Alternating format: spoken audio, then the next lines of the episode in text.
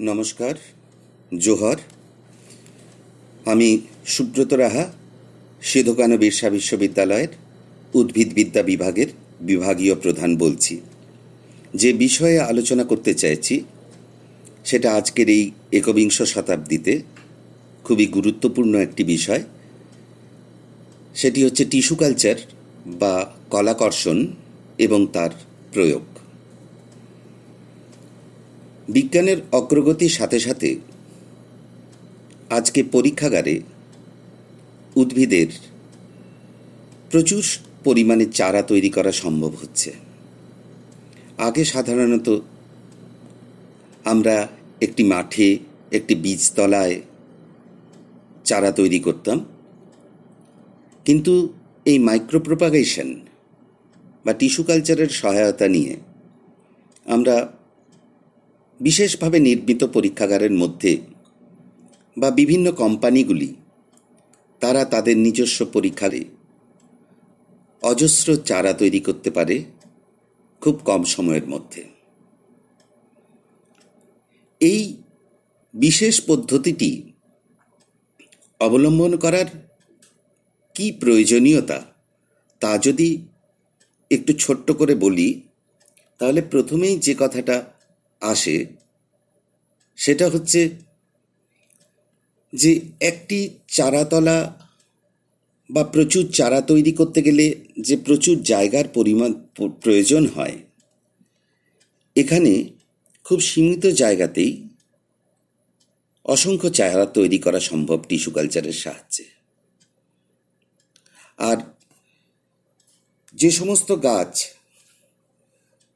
তাদের বীজের মাধ্যমে বংশবিস্তার করে না বা যাদের বীজ হলেও তাদের মধ্যে যে ভ্রূণ থাকে, তার থেকে চারা তৈরি হয় না। সেই সমস্ত গাছের যদি বৃদ্ধি করতে চাই, তাহলে আমাদের এই পদ্ধতির শরণাপন্ন হতে হয়। টিস্যু কালচারের মধ্যে দিয়ে আমরা অতি সহজে এবং অতি স্বল্প সময়ে অনেকগুলি গাছ পেতে পারি। যেমন ধরুন, আপনি বাগানে যদি একটি জাম গাছ লাগান, তাহলে সেই জাম গাছ থেকে জাম হতে তিন, চার, পাঁচ বছর লেগে যাবে। তারপর সেই জামে বীজ হবে। সেই বীজ মাটিতে পুঁতলে আবার গাছ হবে। তার মানে আমাদের বেশ কয়েক বছর অপেক্ষা করতে হচ্ছে সেই জাম গাছ থেকে বীজ পেতে এবং সেই বীজ থেকে আবার নতুন করে চারা তৈরি করতে। কিন্তু একটি জামের চারা গাছ থেকেই, তার একটি ক্ষুদ্র পাতার টুকরো থেকেই হোক, আর শিকড়ের টুকরো থেকেই হোক, আর তার ভাজক কলা বা কাণ্ডর থেকেই হোক, তার ডাল থেকেই হোক, আমরা অজস্র হাজার হাজার চারা তৈরি করতে পারি। খুব অল্প সময়ে। আমাকে কখন গাছটায় বীজ হবে, তার উপর নির্ভর করে থাকতে হয় না। আবার ধরুন, গাছে একটি নির্দিষ্ট সময়ে বীজ হয় এবং সেই বীজগুলিকে লাগাবারও একটি নির্দিষ্ট সময় থাকে, সাধারণত বর্ষাকালে আমরা লাগাই। তাহলে চারা গাছ পেয়ে থাকি। কিন্তু এর ক্ষেত্রে যদি কলাকর্ষণের সাহায্য নিই, তাহলে সারা বছর ধরেই আমরা চারা তৈরি করতে পারি। সেই জন্যেই বিদেশের অনেকগুলি কোম্পানির কাছে আজ এই টিস্যু কালচার একটি লাভজনক ব্যবসা। একটি গাছের মধ্যে যদি এমন কোনো গুণ থাকে, এমন কোনো বৈশিষ্ট্য থাকে, যেটি একদমই নতুন বা যার ভীষণ গুরুত্ব রয়েছে, অনেক সময় প্রকৃতিতে যখন সংকরায়ন করি বা যখন প্রজাপতি দিয়ে বা অন্য প্রাণী দিয়ে যখন পতঙ্গ দিয়ে পরাগ মিলন হয়, তখন সেই গুণটি তার হারিয়ে যেতে পারে।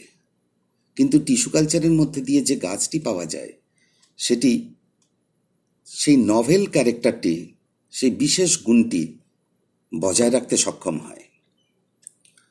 সেই, এই টিস্যু কালচারের সাহায্য নিয়ে আমরা রোগ মুক্ত গাছ পেতে পারি। অর্থাৎ ব্যাকটেরিয়া, ছত্রাক বা ভাইরাস বিহীন গাছ পেতে পারি।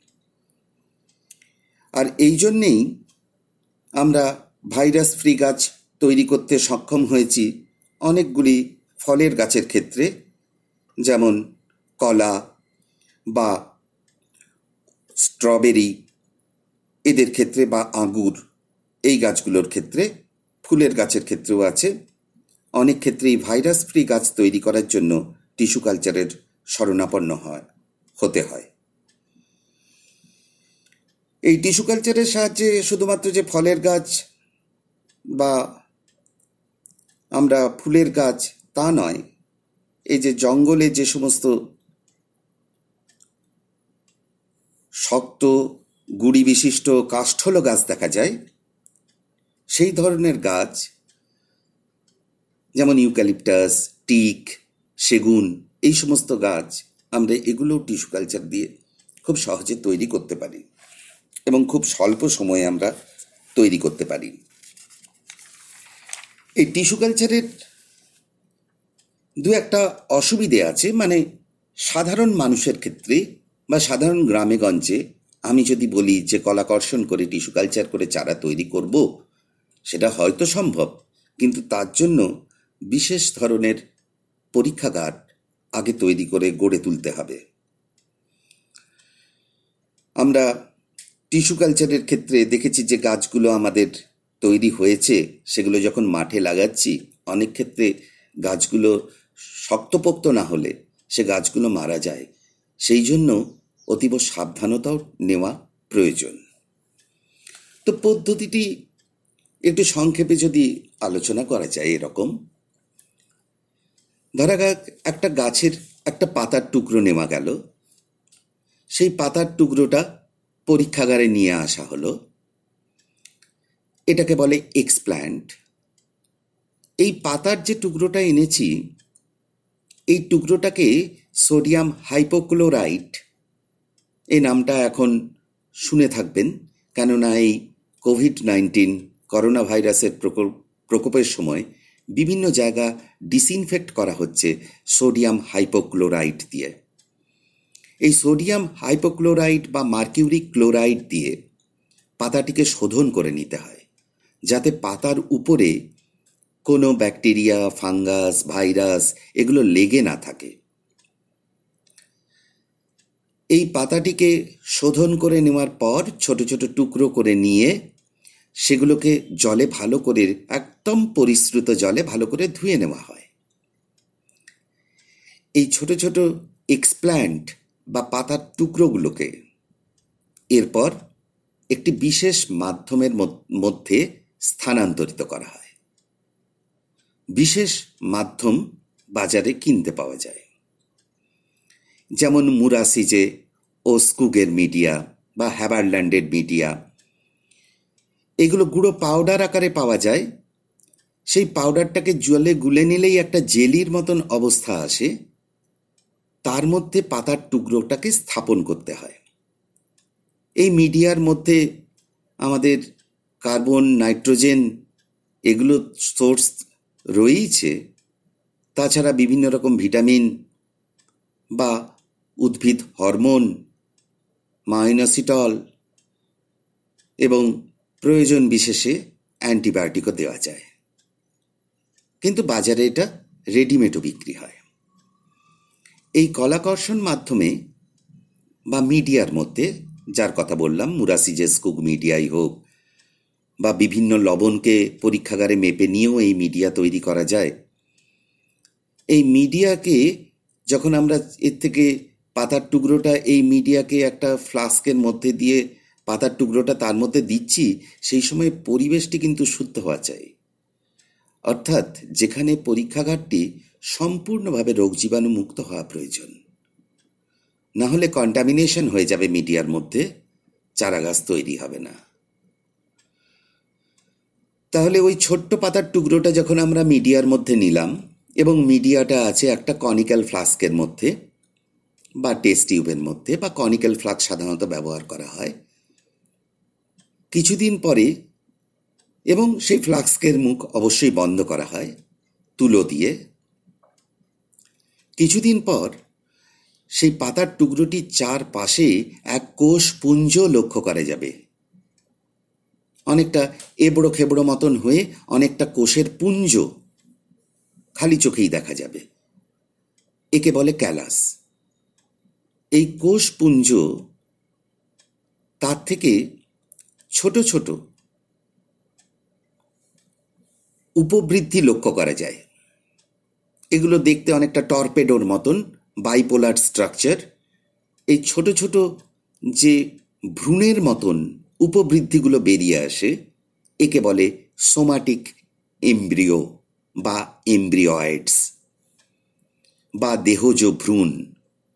ভ্রূণ বীজের মধ্যে থাকে, কিন্তু এখানে পাতার কোষ থেকে ভ্রূণ তৈরি হচ্ছে, তাই একে দেহজ ভ্রূণ বা সোমাটিক এমব্রিও বা এমব্রিয়য়েডস বলা হয়। এই ছোট ছোট ভ্রূণগুলো ওই জীবাণুমুক্ত পরিবেশের মধ্যে আবার ওই কনিক্যাল ফ্লাক্স থেকে আলাদা করে নিয়ে নতুনভাবে কনিক্যাল ফ্লাস্কে মিডিয়ার মধ্যে দিতে হয়। একটি ক্যালাসে অনেকগুলি সোম্যাটিক এমব্রিও হয়, তার থেকে অনেকগুলি চারা হতে পারে। এই সোমাটিক এমব্রিওগুলিকে আলাদা করে নেওয়ার পর, তাদের আলাদা আলাদা করে এক একটি কনিক্যাল ফ্লাস্কে বা টেস্ট টিউবের মধ্যে মিডিয়াম নিয়ে আবার প্রতিস্থাপন করা হয়। খেয়াল রাখতে হয়, তাদের দুটো হরমোনের উপর অক্সিন এবং সাইটোকাইনিন।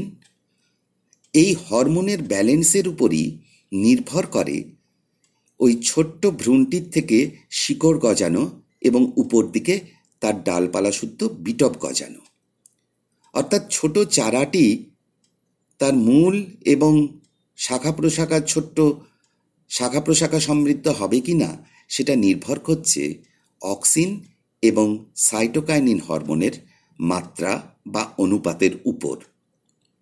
যদি অক্সিনের পরিমাণ বেশি হয়ে যায়, তাহলে শিকড় বেশি হবে আর যদি সাইটোকাইনিনের পরিমাণ বেশি হয়ে যায়, তাহলে উপর দিকের ডালটা লিকলিকে হয়ে বেড়ে যাবে, মূলের বৃদ্ধি হবে না।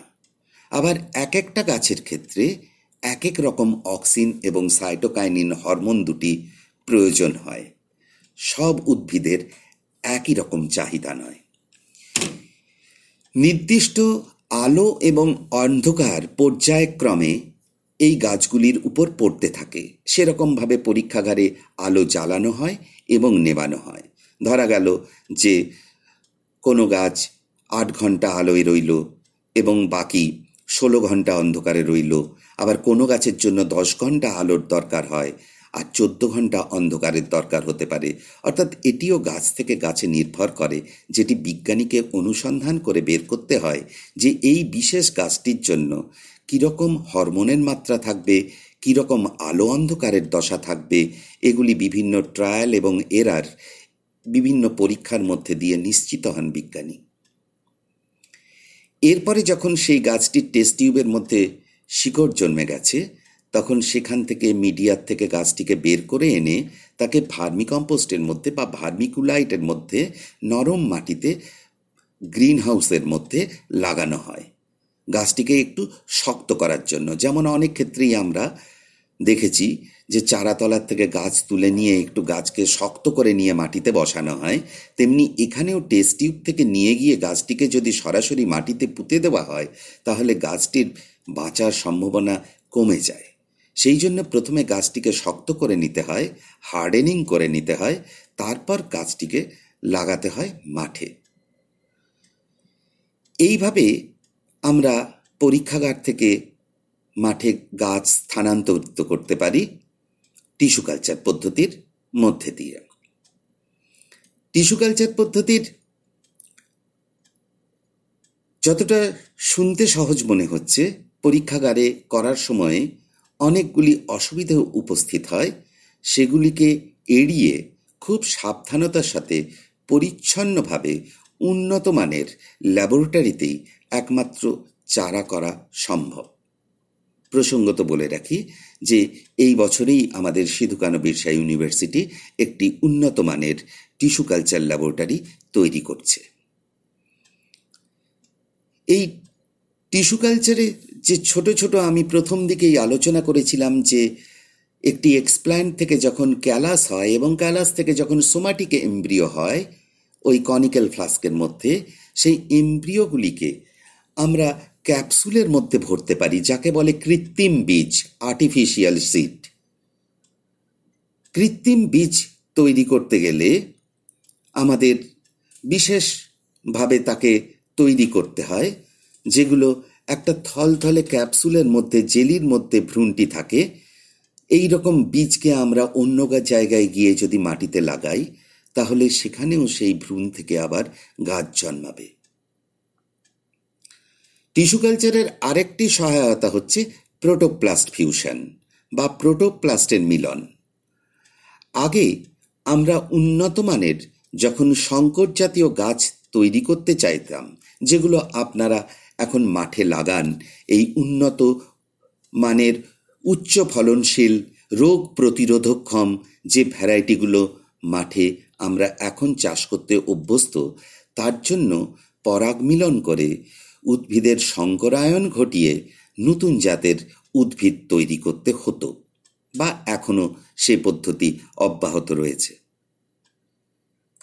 এতে একটি গাছের পরাগ রেণুকে নিয়ে আরেকটি গাছের স্ত্রী ফুল তার গর্ভমুণ্ডে সেই পরাগ রেণুকে স্থাপন করলে যে নতুন বীজ হয়, নতুন জাতের বীজ হয় সেই বীজকে লাগিয়ে নতুন জাতের গাছ তৈরি করার পদ্ধতির নাম উদ্ভিদ সংকরায়ন এই পদ্ধতিটিতে দুটি আগে জনিত্রী মানে পিতামাতা উদ্ভিদকে বেছে নিতে হয় উন্নত গুণের এবং তারপর তাদের পরাগ মিলন ঘটানো হয়ে থাকে। কিন্তু অনেক ক্ষেত্রেই আমরা যে ধরনের উন্নত জাতীয় গাছ চাইছি পরাগ মিলনের মাধ্যমে, সেই ধরনের বা শঙ্করায়নের মাধ্যমে সেই ধরনের উন্নত গাছ পেয়ে নাও পেতে পারি। তার জন্য অনেক সময় প্রোটোপ্লাস্ট ফিউশনের সহায়তা নেওয়া হয়। প্রোটোপ্লাস্ট ফিউশন মানে একটি গাছের পাতাকে ছিঁড়ে এনে ল্যাবরেটরির মধ্যে তার বিভিন্ন উৎসেচকের সহায়তায় এই সেলুলেজ পেকটিনেজ এই জাতীয় উৎসেচক বা উৎসেচকের মিক্সচারও পাওয়া যায় ম্যাসিরোজাইম নামে, সেই জাতীয় উৎসেচকের সাহায্যে তার কোষ ভেঙে দিই। পাতার কোষগুলো ভেঙে দেওয়া হয়। তারপর সেন্ট্রিফিউজ করে যে কোষের ভাঙা টুকরো ইত্যাদি ইত্যাদি সব থিতিয়ে পড়ে এবং ভাসতে থাকে প্রোটোপ্লাস্ট, একটি আবরণী দ্বারা আবৃত হয়ে, কোষ পর্দা দিয়ে আবৃত হয়ে। এই দুরকমের যদি আমি উন্নত গাছের প্রোটোপ্লাস্টকে আলাদা করে নিতে পারি এবং পরীক্ষাগারে এই দুটি প্রোটোপ্লাস্টকে যদি পলি ইথিলিন গ্লাইকলের সাহায্যে আমরা যুক্ত করতে পারি, তাহলে এমন একটি প্রোটোপ্লাস্ট পাওয়া যাবে যেখানে দুটি উন্নত গাছেরই ক্রোমোসোম বা ডিএনএ বা তার যে গুণাবলী সেটি বজায় থাকবে। এই প্রোটোপ্লাস্টকে যদি ওই টিস্যু কালচার মিডিয়ার মধ্যে দিয়ে আমরা গ্রো করিয়ে একটা নতুন গাছ পাই, তাহলে সেই নতুন গাছটা হাইব্রিড গাছ হবে। এই হাইব্রিড গাছের মধ্যে দুটি গাছেরই গুণ বজায় থাকবে। অনেক ক্ষেত্রে পিওর গাছ পাওয়ার জন্য আমরা পরাগ রেণুর থেকে উদ্ভিদের যে পরাগ রেণু ফুলের যে পরাগ রেণু পরাগধানিতে হয়, হলুদ রঙের গুঁড়ো, সেই পরাগ রেণুর থেকেও নতুন গাছ করা সম্ভব।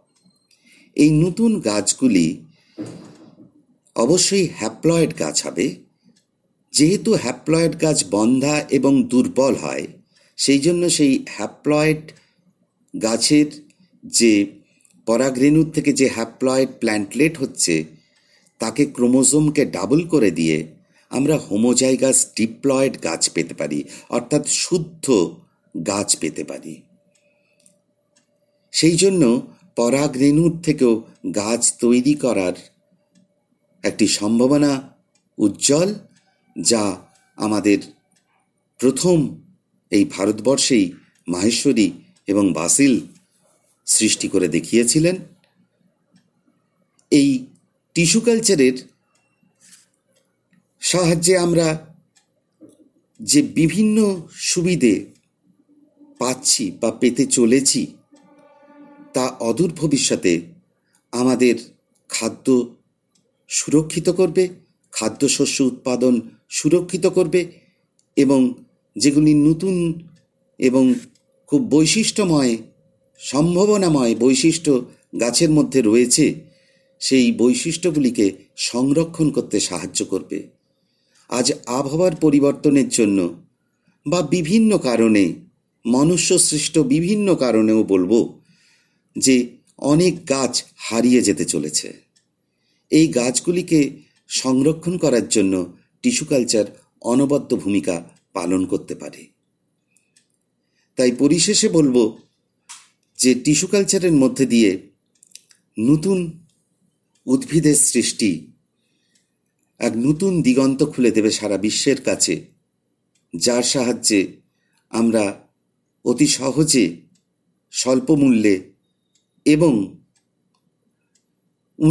উন্নত ফলনশীল জাতের রোগ প্রতিরোধক্ষম জাতের সন্ধান পাব এবং আশা করি খুব শীঘ্রই তা বাস্তবায়িত হতে চলেছে। নমস্কার।